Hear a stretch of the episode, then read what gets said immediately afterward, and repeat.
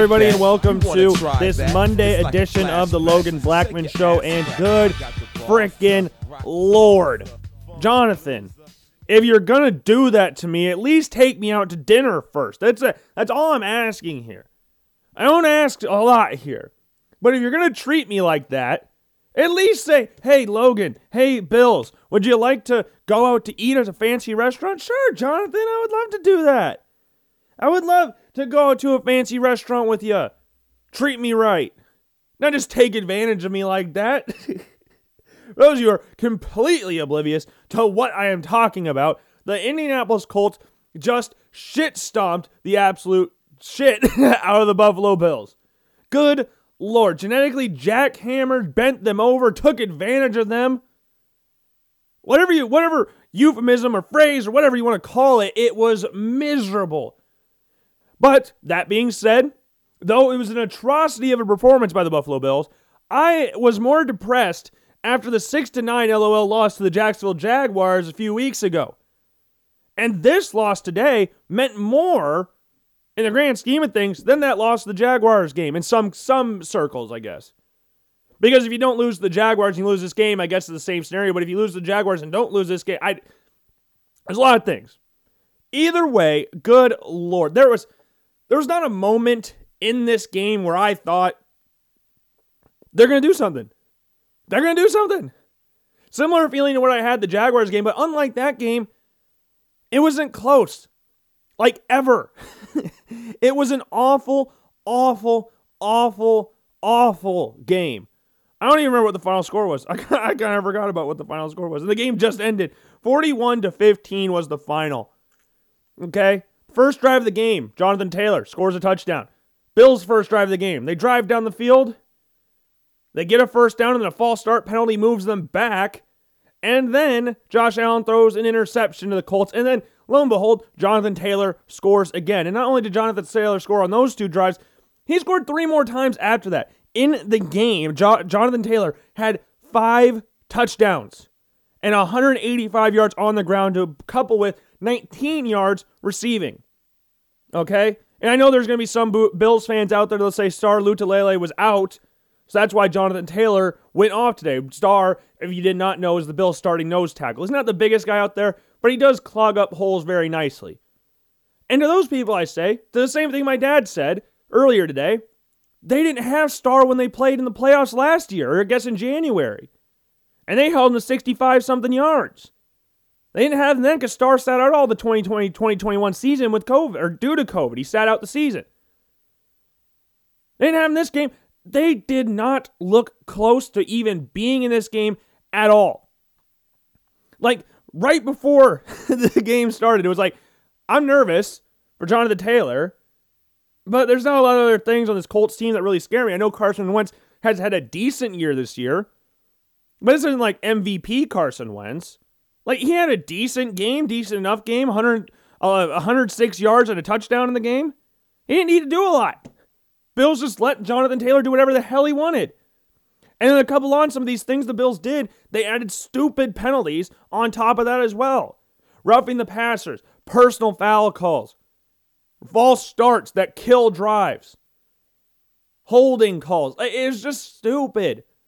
They got they sat Carson Wentz on third down, got called for a defensive holding. Jonathan Taylor breaks out a massive run. Jordan Ta- Jordan Poyer gets a personal foul penalty for late hit out of bounds.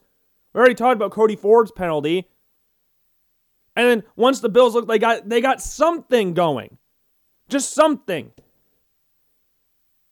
It's 7 to 17. Something's going. The Bills are getting the ball back, and this will be awesome because the Bills will get the ball back score a touchdown, kill all the clock, and go into halftime down by three. That's what was going to happen. And then Isaiah McKenzie returns a kick, falls over, not tripped up, falls over, and the ball squirts out, and nobody but Indianapolis Colts players are right next to the ball and pick it up and almost score. And then that's where we saw Jonathan Taylor score another touchdown. So now it's 7 to 24 going into halftime, but the Bills get another shot. They go down the field and you know what's going on in this game? As we've talked about, they clearly can't stop Jonathan Taylor. They have no answers for him. So what do the Bills do going into halftime? Settle for field goals. And Tyler Bass, who hasn't missed a field goal and it feels like all forever. I don't remember last time he missed a field goal. Misses at halftime, hits the upright. I think it was a 57 yard attempt. Misses. Hits the upright. Going to halftime down 27, 24 to 7. But hey, you get the ball to start the second half. Do nothing then either. Again, nothing. Later, Tyler Bass misses another field goal. This one was never close, like a 46 yard attempt. Never close. Wide left. And then Jonathan Taylor scores again. And then again. They were never in this game at all. Now, Stefon Diggs, two touchdowns in the game. Nice. But 23 yards in the game as well. Matt Breida, who is clearly the Bills' best running back, didn't play until the fourth quarter, and he had 51 yards. This is a bottom five pass defense, the Indianapolis Colts. And they couldn't do anything. I don't know what it was. The O line sucks. We've talked about that before during the Jaguars game with Spencer Brown being out. And I've said Bills fans loved Spencer Brown when he got drafted. Everybody in Buffalo loves Spencer Brown. Everybody in Iowa loves Spencer Brown. And then he's out with COVID, or at least close contact with COVID. So Cody Ford, who started the game against the Jaguars, starts again. And the Bills, after watching the film of that Jaguars game, watching how terrible the offensive line played, played the exact same unit against a better defense. You know how scared I was with the thought process of Cody Ford trying to block DeForest Buckner? That is a terrifying thought. but they have no other options.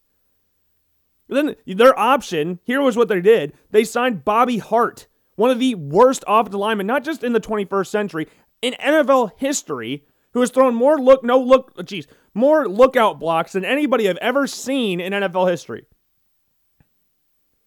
And there was a thought by many Bills fans out there that Bobby Hart was going to start this game. Cody Ford has been bad. He has not been Bobby Hart bad. Like I put DJ Fluker in that same category as well. I saw some Bills fans asking to sign DJ Fluker a little bit ago. No, don't do that either. You don't need both Fluker and Bobby Hart on the same team. It's bad mojo. But the Bills online stinks. I we've talked about this before. I like Dion Dawkins a lot, but ever since getting COVID the offseason, he hasn't played the same at all. The interior line sucks. We talked about preseason. Mitch Morse is one of the best pass blocking centers in the NFL, but also one of the worst run blocking centers in the NFL. Their line sucks, okay? And I remember going into the season, everyone's like, oh, the Bills have a really good off the line. No, they don't. Josh Allen just moves around so much that he doesn't get hit. But he can only move around so much, and that's what you saw in this game. That's what you saw against the Jaguars.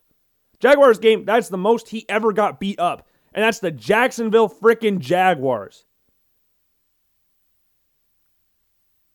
This Bills team killed the Colts through the air in the playoff game. The game was close, but they made some great plays through the air, deep passes all over the place. And I know it was raining, but the Bills have played in a ton of rain games this year. And I've seen the argument of some Bills fans going, this is team dome weather now, or team dome guys now because it was raining. They won the other games when they played in rain. It's not also like the Colts were in a dome or weren't affected by the rain at all. I hate that argument. I watched a freaking video on the Ice Bowl and then a video on the Fog Bowl. The freaking losing teams, the Cowboys and the Eagles, were both like, we shouldn't have played that game. It's not like the Packers and the freaking Bears weren't playing in the same conditions.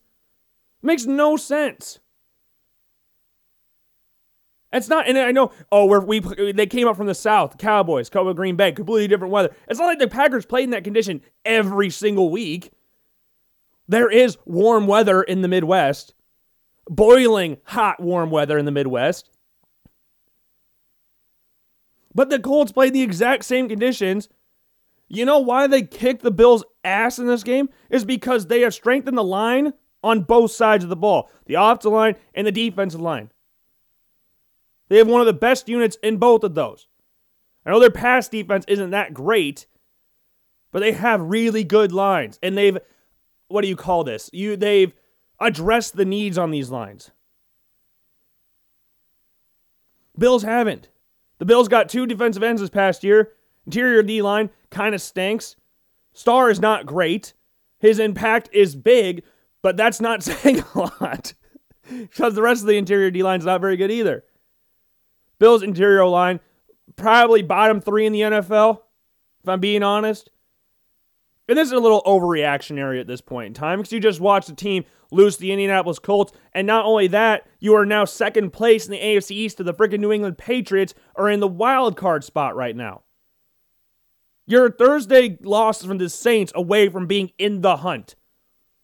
This is supposed to be one of the most complete teams in the NFL. And I still believe this is one of the most talented teams in the NFL, but I don't know what the hell is going on.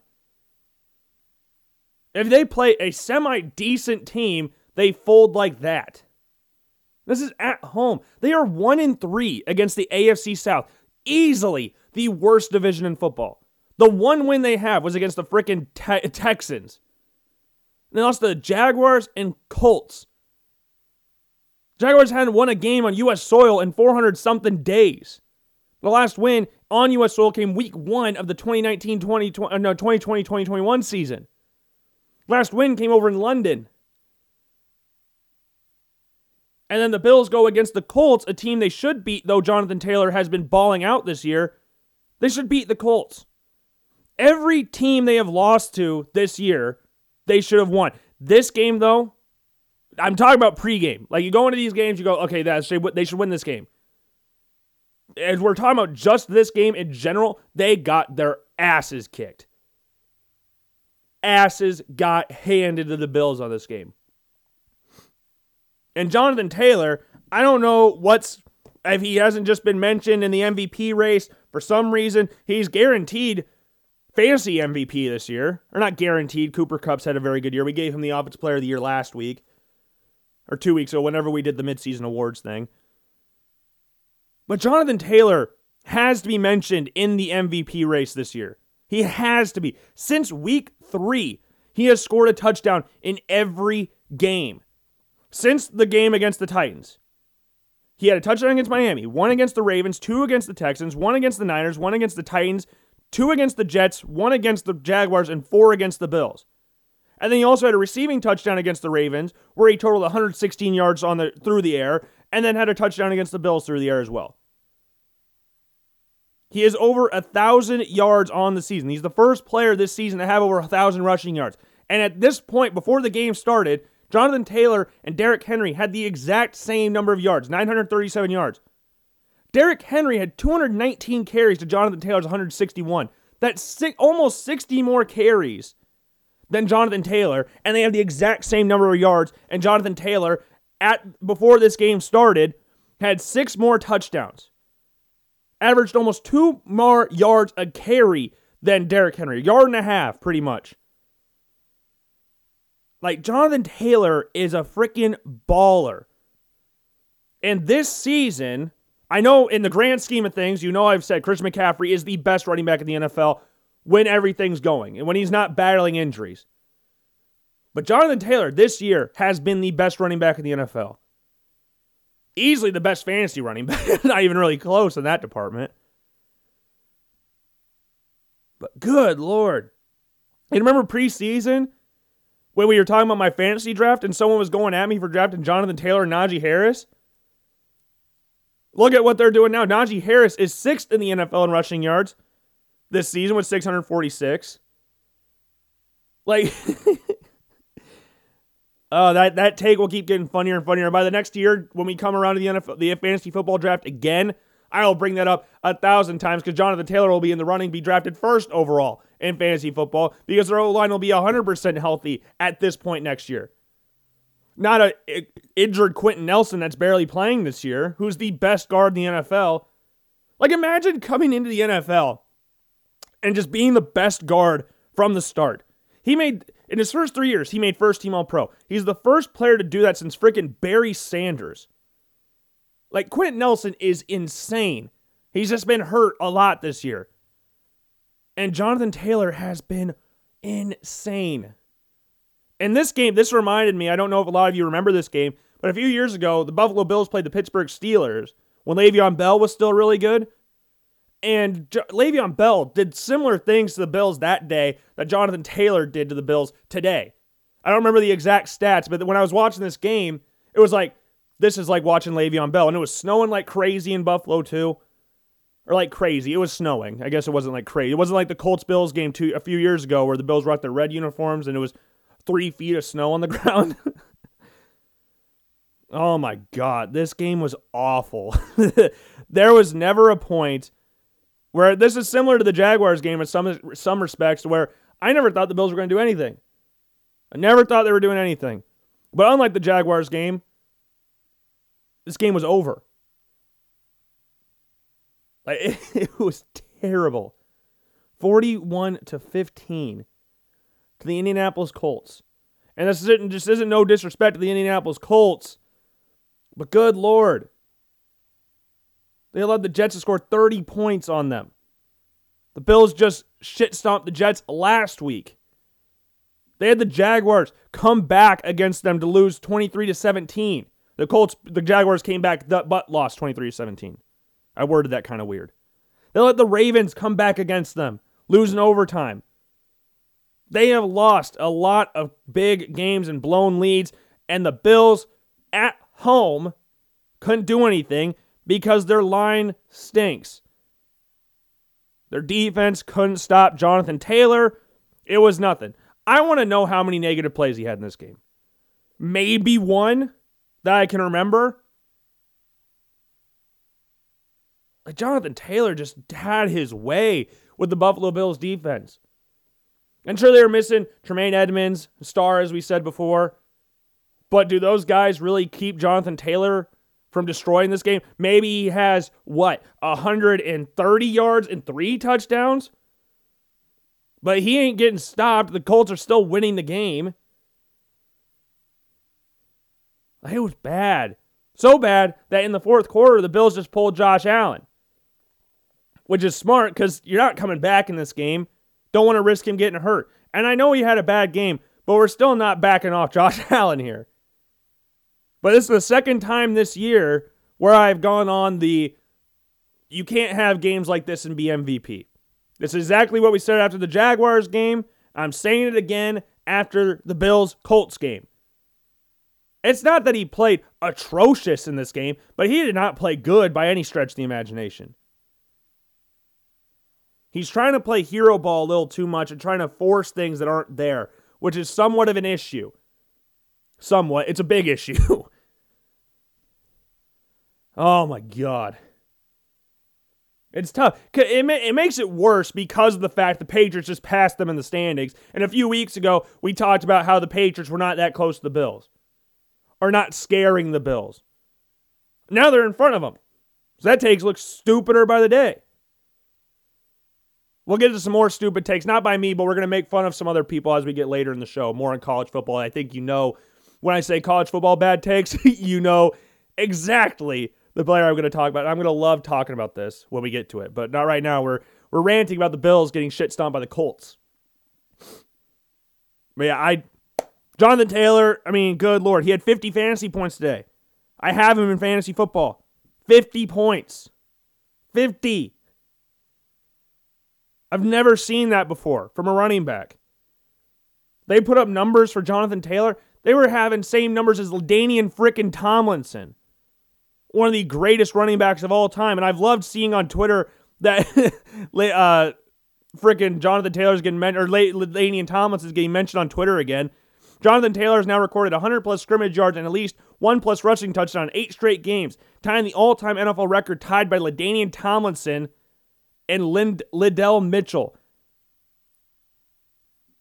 Well, we talked about this. LaDainian Tomlinson had 31 touchdowns one season. Is Jonathan Taylor going to hit that? No. I don't think anybody is. I think that's a record, even if you added games, it's not going to change anything. So Jonathan Taylor now has 13 touchdowns on the ground and two through the air. So he's at 15 total touchdowns right now. And he's over halfway done through the season. Danny Thomas had 31 in one season. I don't think he's getting that. He definitely ain't getting 28 rushing touchdowns, I can tell you that. But good freaking God. And this this isn't a surprise because Jonathan Taylor balled out in Wisconsin. He had back to back 2,000 yard rushing seasons. Like, Jonathan Taylor being a good running back is not a surprise to anybody. But this year, good Lord. First player to reach over 1,000 yards this season. Carried the Colts offense. And yeah, that.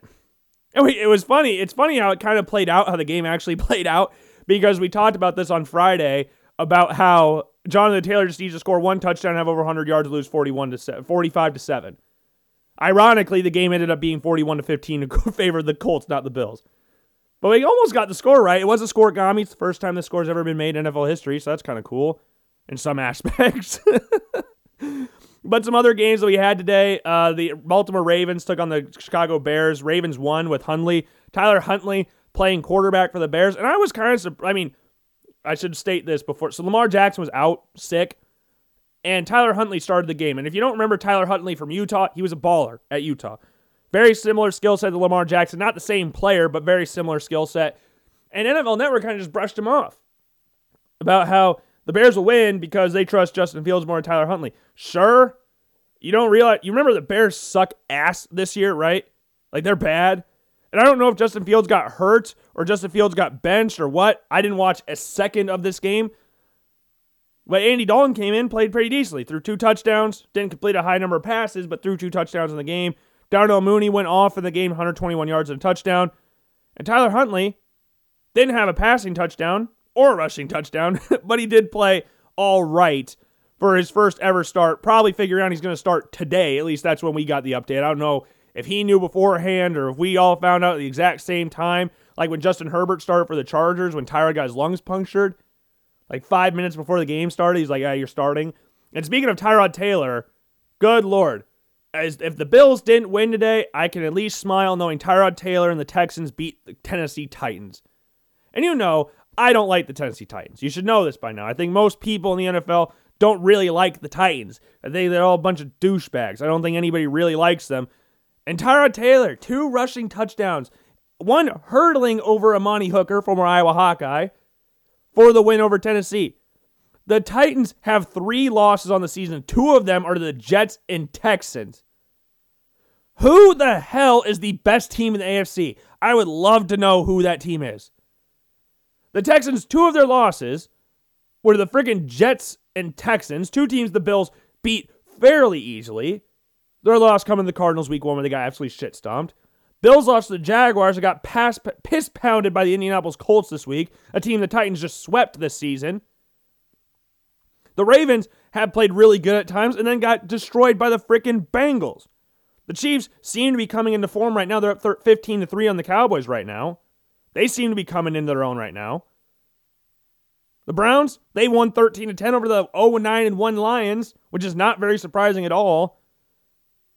Like they were favored by 12 and a half. They scored 13 points today. and this is with freaking Tim Boyle starting the game for the Detroit Lions because Goff was out with an injury. D'Andre Swift balled out as well, 136 yards touchdown. And we have Clyde Edwards starting as well and scoring a touchdown for the Chiefs. So every running back in the first three running backs selected in the 2020 draft have scored touchdowns. It's just the same. The best one got drafted second. the the worst one got drafted first. But yeah, goodness gracious. Browns lo- beat the Lions, but at what cost? Uh, Vikings beat the Packers. This is freaking awesome. I don't really give a shit about either team, but I just think it's kind of funny the Vikings beat the Packers and won by a last second field goal by Greg Joseph. Adam Thielen, insane catch and awareness on the sideline. Should have probably been picked off. Thielen stayed still, got it, and got a big game for the Vikings there to close out the game. Justin Jefferson, unsurprisingly, balled out 169 yards, two touchdowns. Dude's a baller. We've talked about that ever since he got drafted. Talked about before he got drafted. Talked about how shocked we were when the Eagles drafted Jalen Reagor. Dude's a freaking baller. Speaking of the Eagles, they beat the Saints 40 to 29. Saints tried to come back, scored 22 points in the fourth quarter. Eagles blew their load in the first half. Saints tried to come back, couldn't. Miles Sanders actually had a decent game. So that's like the first time all season he's had that. A decent game. Then other games we had going on, we had the Dolphins beating the Jets. I mean, Joe Flacco's first start this season for the Jets threw two touchdowns, lost, threw for 291 yards in the game as well. Elijah Moore had 141 on the air as well. The Washington football team beat the Cam Newton led Panthers 27 to 21. It's a good job by Taylor Heinicke having himself a very nice game. Three touchdowns, 206 yards through the air. Terry McLaurin also had a tri- uh, a grant, not a grant, good lord, 100 yards through the air as well. And then the 49ers dispatched the Jacksonville Jaguars. Even though it was close to start, uh, the 49ers figured, figured it out 130 to 10. Deebo Samuel, 79 yards on the ground, a touchdown there. Deebo Samuel's a baller. I mean, we discussed this last week. Like, Deebo Samuel is the dude. We love Deebo Samuel around here. Games going on in progress right now. We already talked about the Chiefs and Cowboys game, 16 to 3. They just kicked the extra point.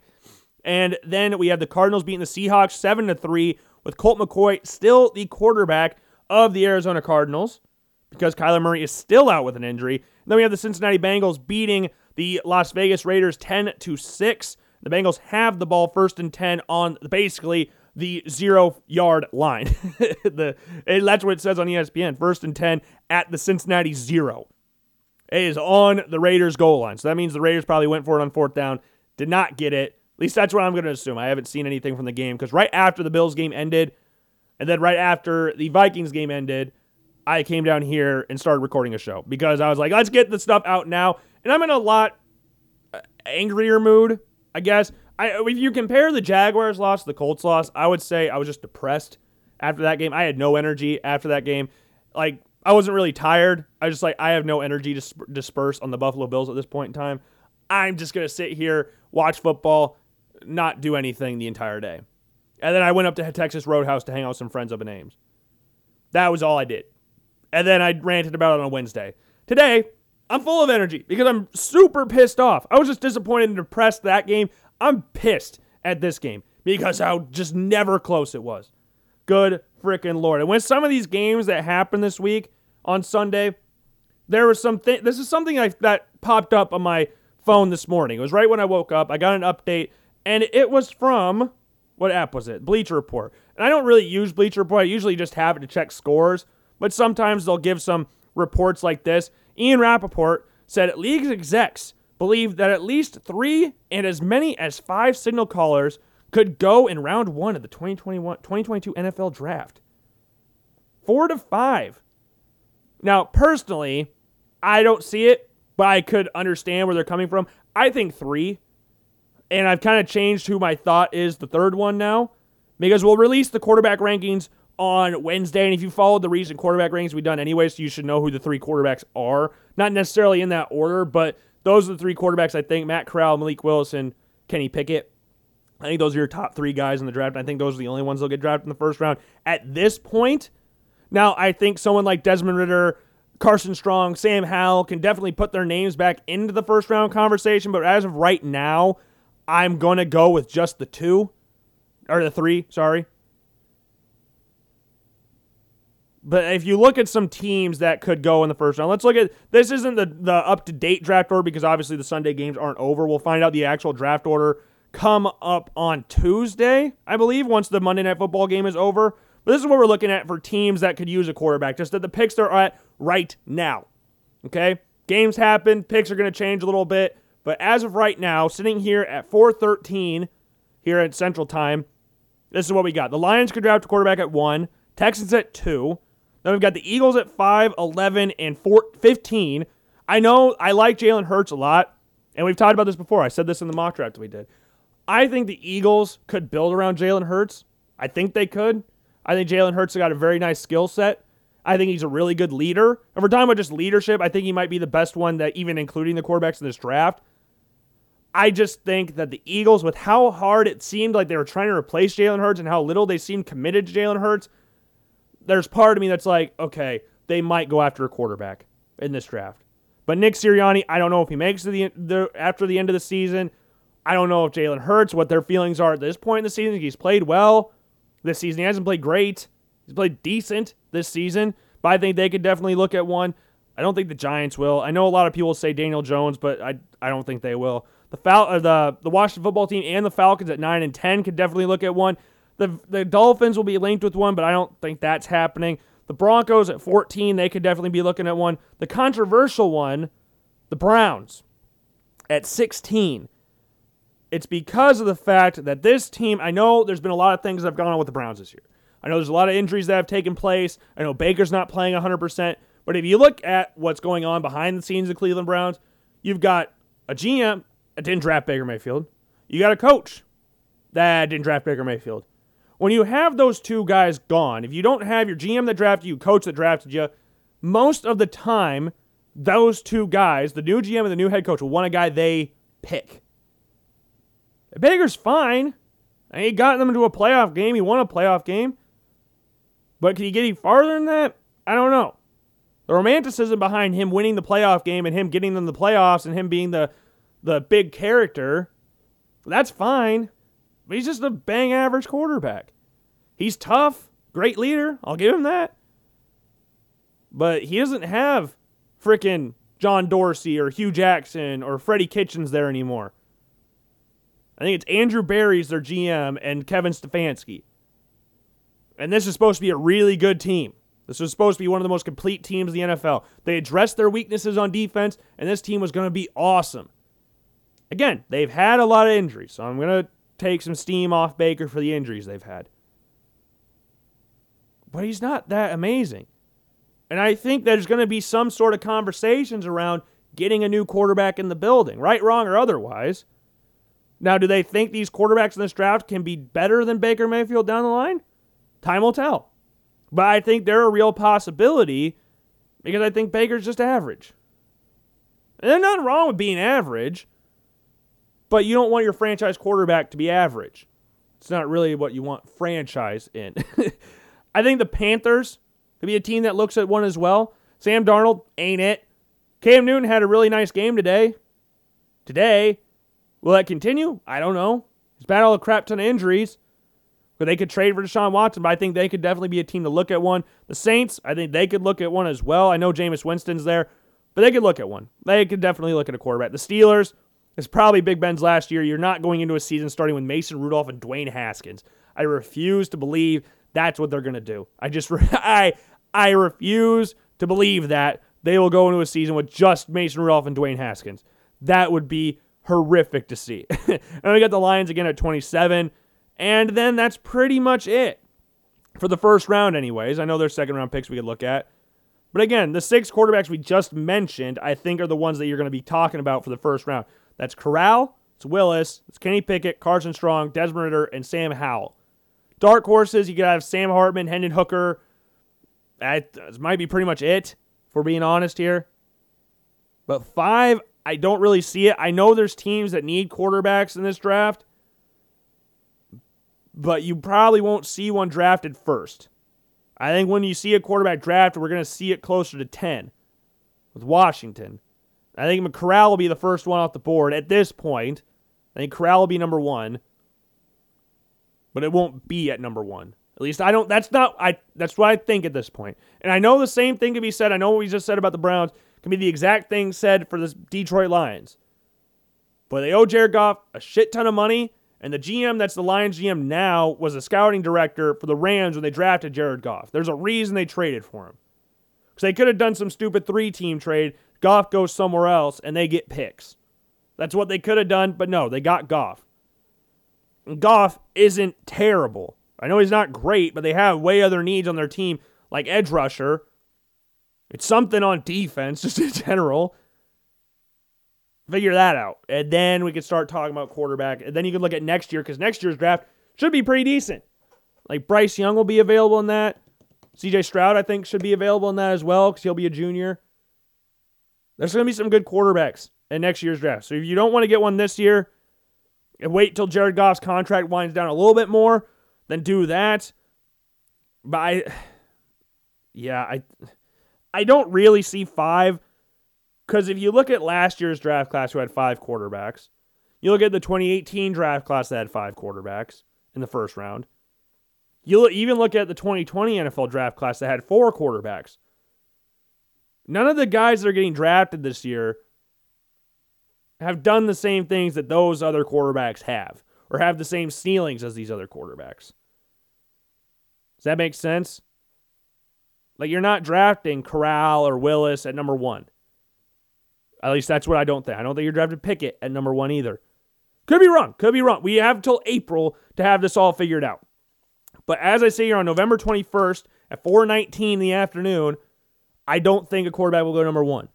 And I don't think there'll be five in the draft. My gut says three. I could see four. I don't think five. Okay. Sound good? And we talked about some quarterbacks just a little bit ago about next year's draft class, and good lord, they balled out. The two quarterbacks that we just talked about balled out. And I want to get to the second, the one who's ranked lower second. I want to get to him in a little bit. First off, we got to talk about Bryce Young, who played second on Saturday out of the two quarterbacks I want to talk about. And Bryce Young saw the stuff that this unnamed quarterback did. I was like, you know what? I want to raise you one. Against a top 25 team in Arkansas, Bryce Young, 31 for 40, 559 yards with five touchdowns. That is the second most passing yards in a game in SEC history behind KJ Costello when he was at Mississippi State.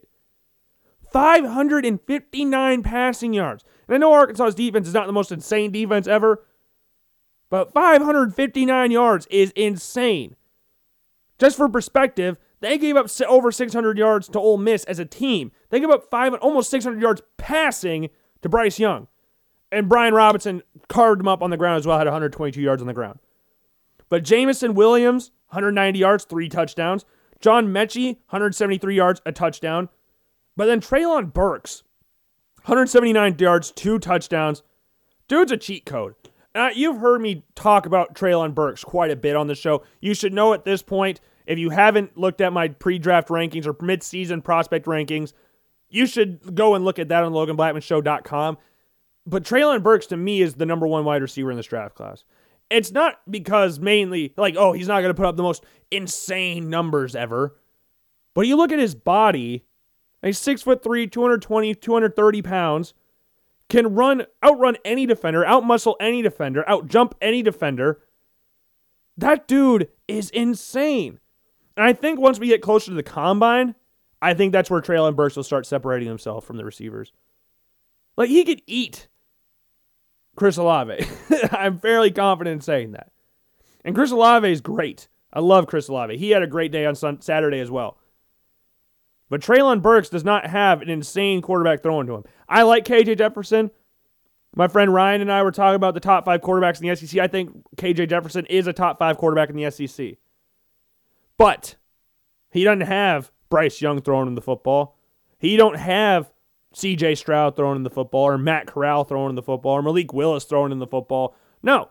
He has KJ Jefferson, who's a fine quarterback. But he's not those guys. And he's really the only real weapon on Arkansas. So you would imagine that the defense would be putting all of their time and effort into stopping Treylon Burks. And he even played with a leg injury against Alabama and still put up almost 200 yards receiving. Averaged 22.4 yards per catch. Treylon Burks is insane. Treylon Burks is an insane physical specimen that I think should be going first out of the wide receivers of next year's draft class. I think time will come with that, and I think this performance against Alabama, playing Hurts, putting up the numbers that he did on the road, I think this will help him in that regard of pushing his name up higher in the draft boards. Like Mel Kiper has him sixth on his draft board. What the hell is that? He's a more athletic, bigger version of Drake London. And Drake London's a top 10 player in his draft. And I like Drake London a lot. I had Drake London at the third receiver in the draft behind Burks and Olave. Now he's hurt. Burks played through an injury. I know they're different injuries, but Burks is playing hurt. And I know Drake London's a former basketball player, still is a basketball player, I think, on USC. But I'd take Treylon Burks. Jameson Williams is trying to push his name up there as well.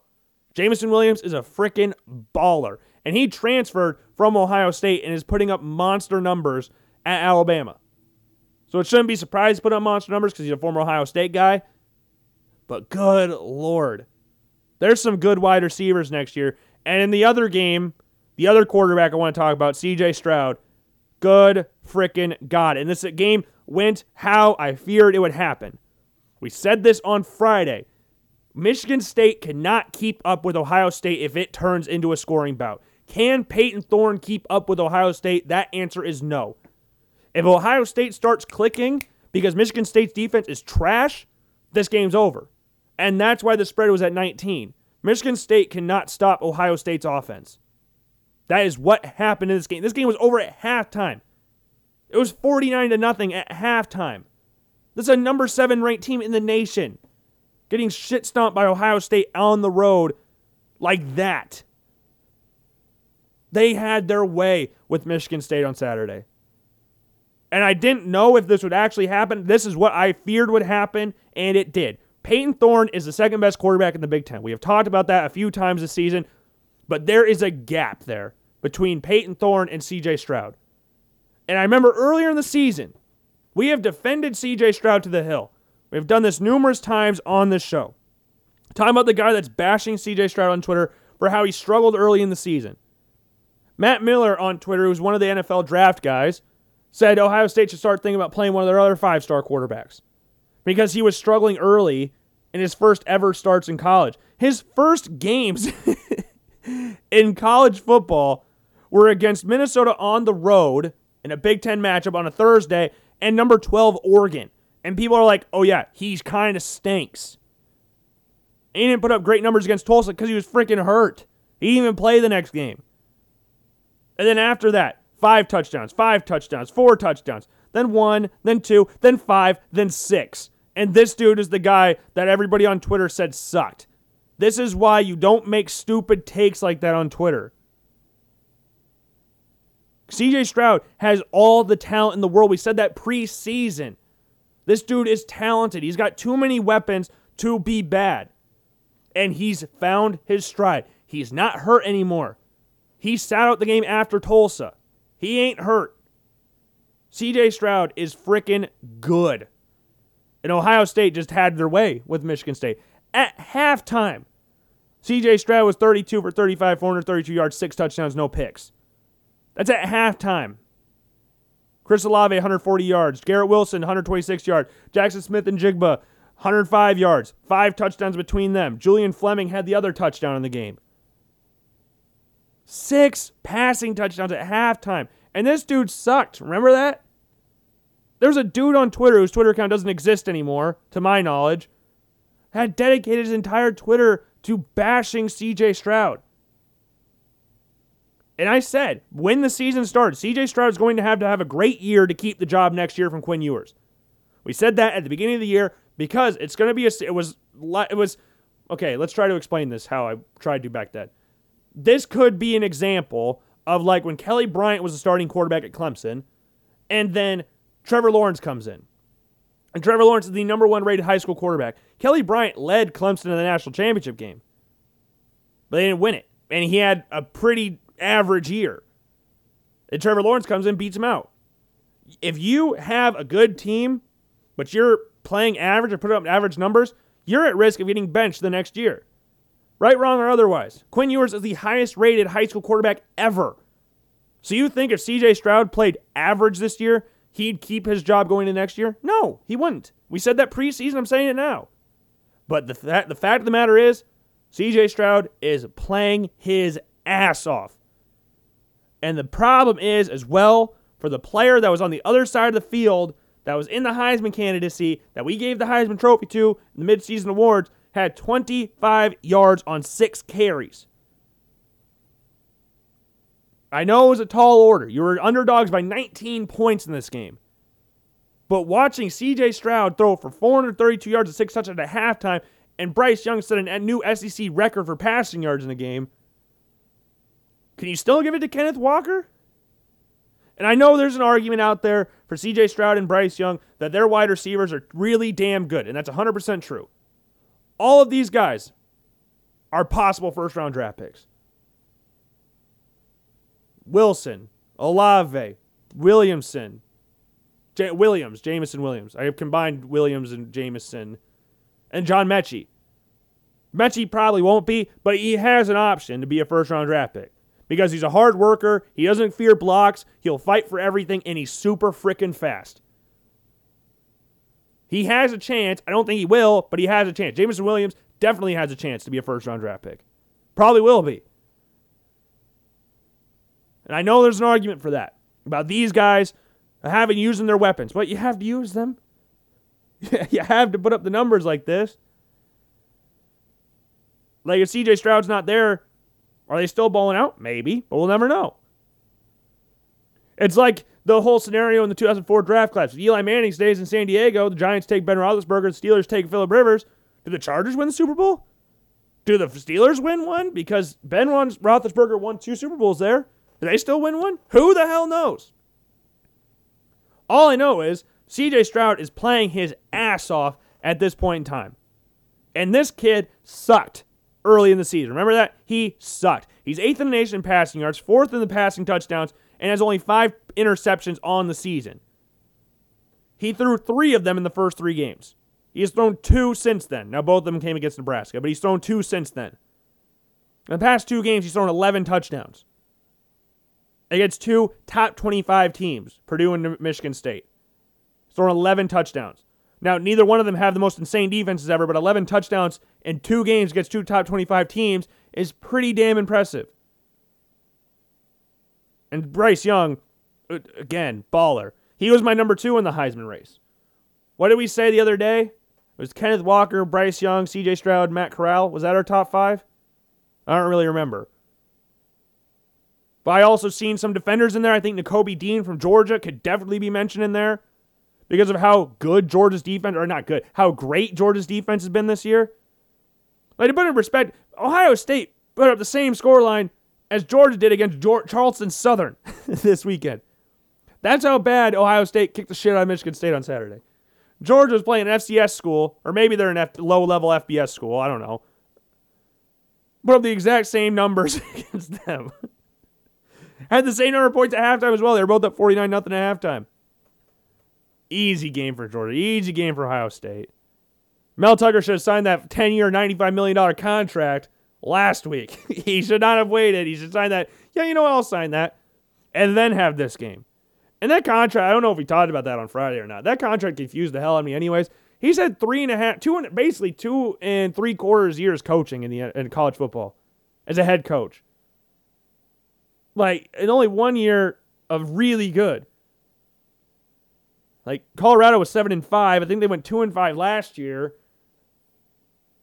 And their defense reeks. We have made fun of Michigan State's defense a hundred times on this show. Their defense reeks. and you have a performance like that against a Big Ten rival like that. Ugh. I don't know if that contract will stand. We have games like that. Like this just you remember what we also said on Friday. If Oregon and Ohio State played again, Ohio State would kick the shit out of them. Oregon was the one team in the top five that no one was complaining about that we said, why is no one complaining about this team being in the top five? Let alone top three. Who the hell really thinks Oregon is the top three team in the country? We said that on Friday. We said Utah would beat Oregon this weekend, which isn't that surprising because Utah was favored in the game. I didn't think they'd beat them this bad, 38 to 7. Oregon lost to a terrible Stanford team. But they beat Ohio State. So by the college football playoff stupid logic, they were like they had to be ranked higher than Ohio State. If they played now, Ohio State would murder them. Oregon stinks. Why they were top three team in the nation, and they shot up like crazy in the first college football rankings, college football playoff rankings. Like you want to use the logic of they beat Ohio State, so they had to be ranked higher. You didn't use it the same for Michigan, Michigan State, because Michigan was ranked higher. But good lord, Oregon. This is what exactly what we said on Friday. They don't deserve to be in the top four. Everybody's getting pissed off at Alabama being in the top four. Why was no one getting upset that Oregon was in there? And then this happened because Utah is an extremely tough state to play in, with BYU and Utah being very hostile environments. Insane places to play. Very rarely, no matter how good these teams are, those crowds are insane. And Oregon got shit stomped 38 to 7. I've said that phrase more this show than I think I have ever. Shit stomped. Because that's what's been going on this weekend. But Utah just killed them 38 to 7. Just like we said, they don't deserve to be in the top four. And now I don't even think they deserve to be in the top seven. top maybe top ten. They got embarrassed.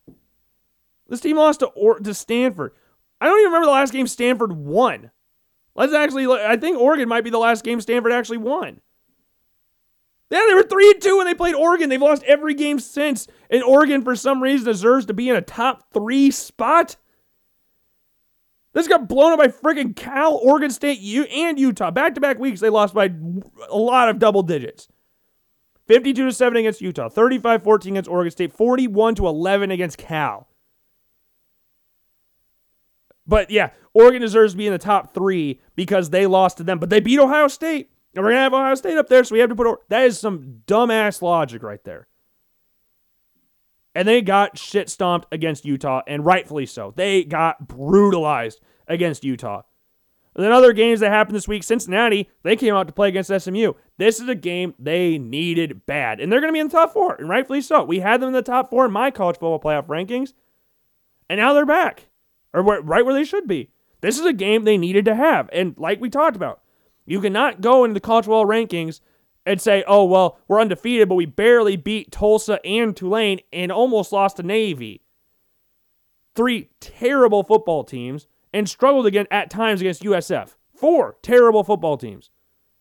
And then you're going up against an then 8 and 2 SMU team with Tanner Mordecai just throwing the shit out of the football all year. And then you kill them. You blow them out of the freaking water. 48 to 14. I'm very happy. Good job. The end of that game.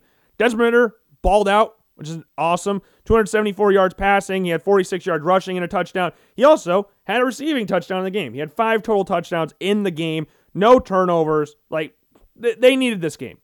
They really needed this game because if the College Football Playoff Committee had any reason to keep them out, it was a bad game against SMU. That was the only thing that could realistically keep them out. I mean, you'd, it'd piss off everybody, really piss off everybody, but they had they would have a reason they could have it. I'm not saying it's right, but they could have had it. Like Michigan just blew out Maryland. I bet if Cincinnati struggled against SMU this week, Michigan would have jumped Maryland. Oh, Cincinnati. I'm willing to bet that. it won't happen, but I'd be willing to if if they had a rough game against SMU, that would have happened. That's I'm firmly confident in saying that. And people would lose their ever loving minds about that. Good Lord, they would lose their minds about it. and rightfully so. Rightfully so. But I'm, I'm pretty confident that would happen. Michigan blew out Maryland, we said 59 to 18. Notre Dame blew out Georgia Tech 55 to 0. Okie State beat Texas Tech 23 0. Clemson killed Wake Forest by 21 points, 48 to 27. Baylor beat Kansas State 20 to 10. We had Ole Miss beat Vanderbilt 31 to 17. Matt Corral 326 yards. Also had 29 yards on the ground. He had two passing touchdowns, also an interception as well. Came up with a big dub. Big dub for Col- for Ole Miss and Corral this weekend over a very very strong Vanderbilt team. Then we had BYU beating up on Georgia Southern. We had Wisconsin beat North Nebraska. Texas A&M taking apart Prairie View A&M. Pitt beating Virginia. Kenny Pickett throwing for a few touchdowns in this game. Also had 340 yards passing through two interceptions though in the game. But baller. Jordan Addison, 202 yards, four touchdowns. I think he's the first receiver in Pitt history to have 200 plus yards and four touchdowns or something like that. Baller game for him. Then we had NC State taking apart Syracuse. We had UTSA coming back to beat UAB on Saturday in a last second touchdown. Mississippi State beat Tennessee State 55 to 10. The final top 25 game that we not get to was Iowa State taking on Oklahoma. Uh, Oklahoma won 28 to 21. Not a pretty game. Not a pretty game on any side of the ball. Ohio Oklahoma scored on their first drive of the game with a Caleb Williams rush touchdown. Not a lot to really talk about here. Brock Purdy got bent. I don't know if he got hurt or benched or whatever. He didn't. He was out for a little bit, and then he came back, tried to lead a comeback, but then threw a a really ugly pass at the end of the game to get picked off, and Oklahoma ended up seeing it out. But they were driving. They were driving, then Brock Purdy threw an ugly, ugly, ugly, ugly interception. This was not his best game. Brock Purdy, it was not his best. But yeah, he's tough. I'll give him some credit. He's tough. He's a tough SOB. And this season is just back to stereotypical Iowa State football, 6 and 5. Yeah. 6 and 5. And this is remember, it's the best Iowa State team ever. And we, we knew they were preseason. We said 10 and 2. We can go back and listen preseason. I said 10 and 2 lost to West Virginia and Oklahoma. They've lost other games along that way as well. They got blown out against Iowa, had a rough game, what was it, against Baylor, then had a rough game against Texas Tech. 62 yard field goal to win is a rough way to lose. They beat Oklahoma State, killed Texas. That was pretty fun. But yeah, and they had a rough game against UNI, which is not entirely surprising because, again, it's what you've kind of expected at this point. Whoever bet Iowa State to cover 30 points against UNI is just stupid. Never watched Iowa State versus UNI before or watched Matt Campbell week one ever. We talked about that preseason, like right before that game started. Matt Campbell has a lo- if you're looking at this combined scores of Matt Campbell's tenure at Iowa State in the first game of the season, they have lost. Like they're the combined scores from Iowa State and the teams they have played, they have lost week one. And that stayed the same after this game because they didn't do enough. They won by six points against UNI. And then the final game that we're going to talk about for the state of Iowa was Iowa versus Illinois. Not the final game, second to final game, because I want to talk about a team we just mentioned, but I want to bring up Iowa first. Iowa won 33 to 23 against Illinois. I was at family Thanksgiving, and they're Iowa State fans. My dad's side of the family. We went to the farm, had Thanksgiving. So I think they're going up to the lake on Thanksgiving. So I didn't see a lot of this game, but Iowa won 33 to 23. Rougher game than what I was expecting. This is a team they should never lose to Illinois, much like they should never lose to Minnesota or Iowa State. They should never lose this game. Don't care how bad either team is, or how good Illinois is, or how bad Iowa is. They should not lose to Illinois. Like this is the eighth straight year they've beaten Illinois. This is not a team they should really struggle with. Set like what six years against Iowa State. They haven't lost to Minnesota at home since '99 or something like that. They've won Floyd of Rosedale six or seven times in a row. Teams they should never lose to. Don't matter how good they are, they should never lose to these teams. And this is what happened this week. Uh, Alex Padilla, a lot of passes from what I heard got dropped in the game. He went 6 for 17, interception, 83 yards passing, a lot of drop balls from what I heard. They ran the ball pretty well. Uh, Tyler Goodson had over 130 yards rushing. Gavin Williams, 56 yards. Arland Bruce, who's played awesome this year, the freshman out of Ankeny slash Kansas. I think that's where he's originally from. Then transferred to Ankeny, Iowa, won a state championship. And then Ankeny just lost to Southeast Polk for the state championship this year. So screw both those teams. Arland Bruce, 45 yards through the air as well. Charlie Jones had a 100 yard kickoff return, which is really cool. But yeah, I didn't get to see a whole lot of this game, unfortunately. Unfortunately, did not, because when you're surrounded by a bunch of Iowa State fans, I did have an Iowa sweatshirt on, but I there was not a lot I saw. I'm gonna just be brutally honest there. There's not a whole lot I saw in this game. But from what I heard, rough game. Alex Padilla didn't have the greatest statistical game, but a lot of drop balls from what it sounds like. But they ended up winning 33 23, so that's all that really matters in the end. And then finally, the game I want to talk about a little bit the most, we talked about this team just a little bit, was the UNI Panthers. They beat up on Western Illinois 41 to 3. This is a team, a Western Illinois team, that has always been seemingly at the basement of the Missouri Valley Football Conference. And this year, they have won two games, which is double the wins they've pretty much had over the past three years, it feels like. That's not factually correct, but I I haven't taken the time to look. They've just been really, really bad. They usually win zero to one games a year. They've won two and have been competitive in a lot of games this year as opposed to what they've done recently in recent history. And UNI, at home on senior day takes on the Leathernecks of Western Illinois and wins the game 41 to 3. Started off slow. It's 10 to 3 at halftime. UNI scored 21 points in this third quarter alone, and then 10 points in the fourth quarter to kind of see it out. Theo Day had a nice day, 420, 241 yards and a touchdown there. Dom Williams had a really nice 99 yard touchdown run, which was the joint longest UNI Panther history, I believe. Had 60, uh, 168 yards on the ground with two touchdowns. Terrence Kamara, 45 yards on the ground, a touchdown. Vance McShane had a touchdown as well. Dion McShane had 15 yards on the ground as well, as well as 39 yards on the through the air. Sam Schnee, 82 yards, touchdown there as well. And Terrence Kamara again had 60 yards through the air as well. Isaiah Weston only got 27 on the air as well. For West Illinois, Connor Sampson, 163 yards passing, three interceptions. Not his best performance out there. Also had negative 75 yards on the ground. That's not really ideal. But the big thing that came out of this game, which is what was very talk, very much talked about through the state of Iowa, at least at this level, is that do they make the playoffs going six and five? For those who are unaware, the FCS does not do bowl games. They just do a full playoff series, and it's really fun. It's a very exciting time. But going six and five is rough, especially with the way they ended the season. They won one of the last three games. That's not a great way to start your playoff bid, especially losing to Illinois State, a team you should have beat, who was the second worst team in the Missouri Valley Conference this year. I think Western. I'm pretty confident Western Illinois beat them already this year, and then losing to Missouri State. Close games, Missouri State's a good team this year. The Fighting Bobby Petrinos have had a very nice year. But Illinois State's a team they should never never should lose to. They lost a rough one against South Dakota. They lost a rough one against Southern or Northern Northeast North Dakota State.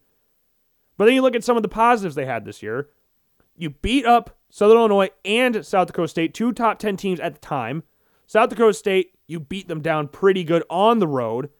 Like South Dakota State was never really in that game. And you took it to Youngstown State 34 to 7. You had a very close game against the top 10 FBS team at the time in Iowa State, and you had a very nice game against Sacramento State and St. Thomas, which is what you should have done.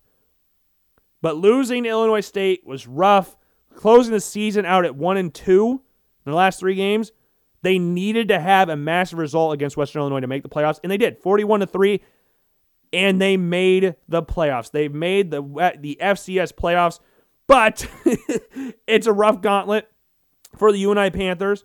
I think they said they were the last two in. Them and Southern Illinois were the last two teams in the playoffs, which is not great. They're taking on Eastern Washington, who has the number one pass defense or pass offense in the FCS, with UNI having one of the best defenses in all of FCS. And then they're going to take on the winner of this game takes on Montana, who just had a very big win over Montana State this past weekend, and they are 9 and 2.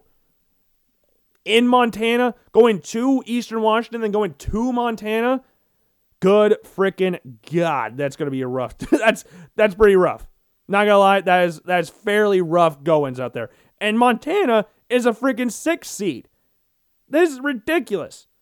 Now, there's some other teams. There's six Missouri Valley Conference teams in the playoffs this year. You have, unsurprisingly, North Dakota State. Then uh, the high, next highest seed for the Missouri Valley Conference, well, I guess those are the only seeds you got. You got one through eight. They're seeded. The everybody else is just kind of there.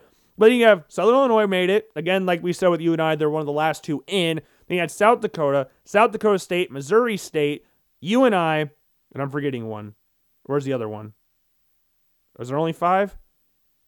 No, there's six. Yeah. So I didn't count UNI. Southern Illinois, South Dakota, North Dakota State, South Dakota State, Missouri State and UNI all made the playoffs. You had some big sky teams in there as well, like Montana, we said, Montana State, Sacramento. Well, I shouldn't say Sacramento State because I'm not confident them being a, South, a big, big sky team. Same thing with UC Davis. They made the playoffs as well. They're taking on South Dakota State. So Illinois and South Dakota will take on each other in the first round, and then the winner of that game gets to play North Dakota State. So that's an All Missouri Valley Conference matchup right there. Then we have Sam Houston State, the reigning national champions, being the one seed, then we have two seed North Dakota State, three seed James Madison, Sacramento State's the four seed, Villanova, not just a basketball school, is the fifth seed, and then we had Montana sixth seed, and then Elon the seventh seed, and Montana State as the eighth seed. So yeah, Stephen F. Austin taking on Incarnate Word. We have Montana State taking on a crap. What's this team called? I can't. I think they're a Tennessee school, but I can't remember. they have uh, Holy Cross playing. They're taking on Vill- or SHU. Should have looked up the actual schools I'm just looking at the bracket right now. UC Davis taking on Jet Sacramento Chiefs. They're facing the winner of this game takes on Sacramento State. Sat South Dakota State. We have Davidson taking on Kennesaw State. Eastern Washington taking on UNI, and Florida A&M taking on. Oh crap! I know these teams. It's just I'm having a brain fog right now. And I don't want to look it up because I don't want to take out too much more time talking about that with just going, uh, uh, uh, uh, um. So, yeah, that's your FCS playoff picture. I was relatively shocked to see the UNI Panthers make the playoffs. They're a good team. Six and five is a little interesting record, but you have some very nice wins. You've had some very good results in there as well. Yeah, you had a rough loss against Illinois State, but you beat really good football teams in San Diego State, or, uh, geez, South Dakota State. I don't know why I can't say South Dakota State. It's Southern Illinois had a close game against Iowa State and blew out your last game of the year against Western Western Illinois. That's good stuff. It might not be the greatest. But that's good stuff. Six and five, rough to be six and five, but they had themselves a very nice year. At large bid for the FCS championships was announced at 11:30 today. UNI in the national rankings, they're first in turnovers gained. West Isaiah Weston is first in yards per reception, part yards average yards per reception. Theo Day second in the nation for pass yards per completion. They're third in fumble recoveries. Uh, Huff Telling is third in fumbles recovered, and Matthew Cook, the kicker, is fourth in the nation in field goal percentage. Like this is a good team. It's rough to be six and five, but this is a good football team. This is a very, very good football team. They're just rough. I don't know if they'll make it past the first round because Eastern Washington, like we said, is a good football team with a number one pass offense. Can UNI keep up with them? Will their run game be able to keep them off the field? That's what we're hoping for, really. That's the main hope here. But hey, hey, like they made it, so why can't the Buffalo Bills make it? I know they're in the wild card spot right now, and might be in the hunt after Thursday. Because I'm a little nervous for the Saints game. I know it shouldn't be something I'm worried about because they're playing Trevor Siemian. I shouldn't be worried about that, but I am. I am. New Orleans is not an easy place to play, and the Bills are not. They're very odd. Blown out a lot of teams this year and got blown out once and lost another game they shouldn't have lost to the Jaguars. And lost another game they shouldn't have lost to the freaking Steelers. Out all the games I'm least upset about, the the Titans game is the one I'm least upset about, and that's probably the one I should be the most upset about because that was they were inches away from that game to win that one. But they played well. They just lost the game. Jaguars Titans or Jaguars Colts game sucked. Steelers game sucked. Titans one, I, I can live with that one. I, I'm fine with living at that one. But I think that is all I've got for you today. But before we close it out, I would just like to say some congratulations to my boy, Terrence Crawford. You know, we're best friends. Iowa guy, I know he's from Omaha, but it's no coincidence the best city in the state of Nebraska is the one that's close to Iowa. So, you know what? We'll claim, we'll just absorb Omaha into the state of Iowa. We'll take the zoo, we'll take Terrence Crawford, we'll take the College World Series, we'll take all of that, bring it over to Iowa. You guys can have Council Bluffs, okay? Even trade. It's to be weird how the border looks, but we'll take Omaha. You guys take Council Bluffs, okay? Is that fair? I think it's a fair trade. But Terrence Crawford knocked, well, not knocked out. He would have knocked out if Shawn Porter's dad slash trainer did not throw the towel in. But man, that was a fun fight. They were throwing like crazy. Terrence Crawford was typical Ter- Terrence Crawford. Didn't do anything really until the later stage of the fight. Didn't look tired at all. That's just how he does. He operates smooth. He's the best closer in all of boxing. And ended up closing the fight out against Shawn Porter in the 10th round. Two knockdowns in the 10th round. Shawn Porter's dad again slash trainer called it off. And Shawn Porter could have fought, but the inevitable is going to happen. Terrence Crawford was going to knock him out if they did not throw that towel in. Got knocked down twice in the span of a good 30 seconds. Terrence Crawford's going to knock him out. And even if it went to decision, I think Terrence Crawford won. It was a very back and forth fight. But if anything, I don't think Shawn Porter won. If Terrence Crawford didn't win, I think it would have just gone to a draw especially if it kept going on after the 10th round and Terrence Crawford did not knock out Shawn Porter eventually. Like you get 10, a knockdown, two knockdowns in that round, you get a 10-8 round, and then you just close out the fight because that's what Terrence Crawford will do. And now the big fight up next is Errol Spence, which is the fight everybody wants to see because Errol Spence is a giant dickbag. So that's the fight I want to see. Terrence Crawford, one of my favorite boxers, congratulations, has a real shot. Or not real shot because he's already in the conversation but depending on who you ask, he might be the best pound for pound boxer in the world right now. To me, I'm going to give it that to Canelo. Just. It's not like there's a very wide margin there, but Terrence Crawford is definitely number two.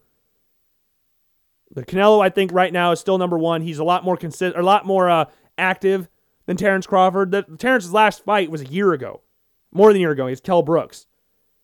Canelo's fought three times in 2021 alone. He fought the Turkish guy, he fought Billy Joe Saunders, and he just fought Caleb Plant. Like he's been active, and I could be missing another fight in there as well. He might have fought him before the Turkish fight, but I don't really remember. I can't really remember that. But Crawford stay a little more active, fight Errol Spence. Hopefully, Errol Spence starts running, for, stops running from him, and we can actually get the fight. Hopefully, it's not another year from now. We'll have to see. We'll have to see. Very fun fight last night. Again, congratulations to Terrence Crawford. And with that, I will see you all later. Hope you enjoyed this Monday edition of Logan Blackman Show. Hopefully on Thursday, the Bills play a lot better than what they did today. And I will see you all later. Peace.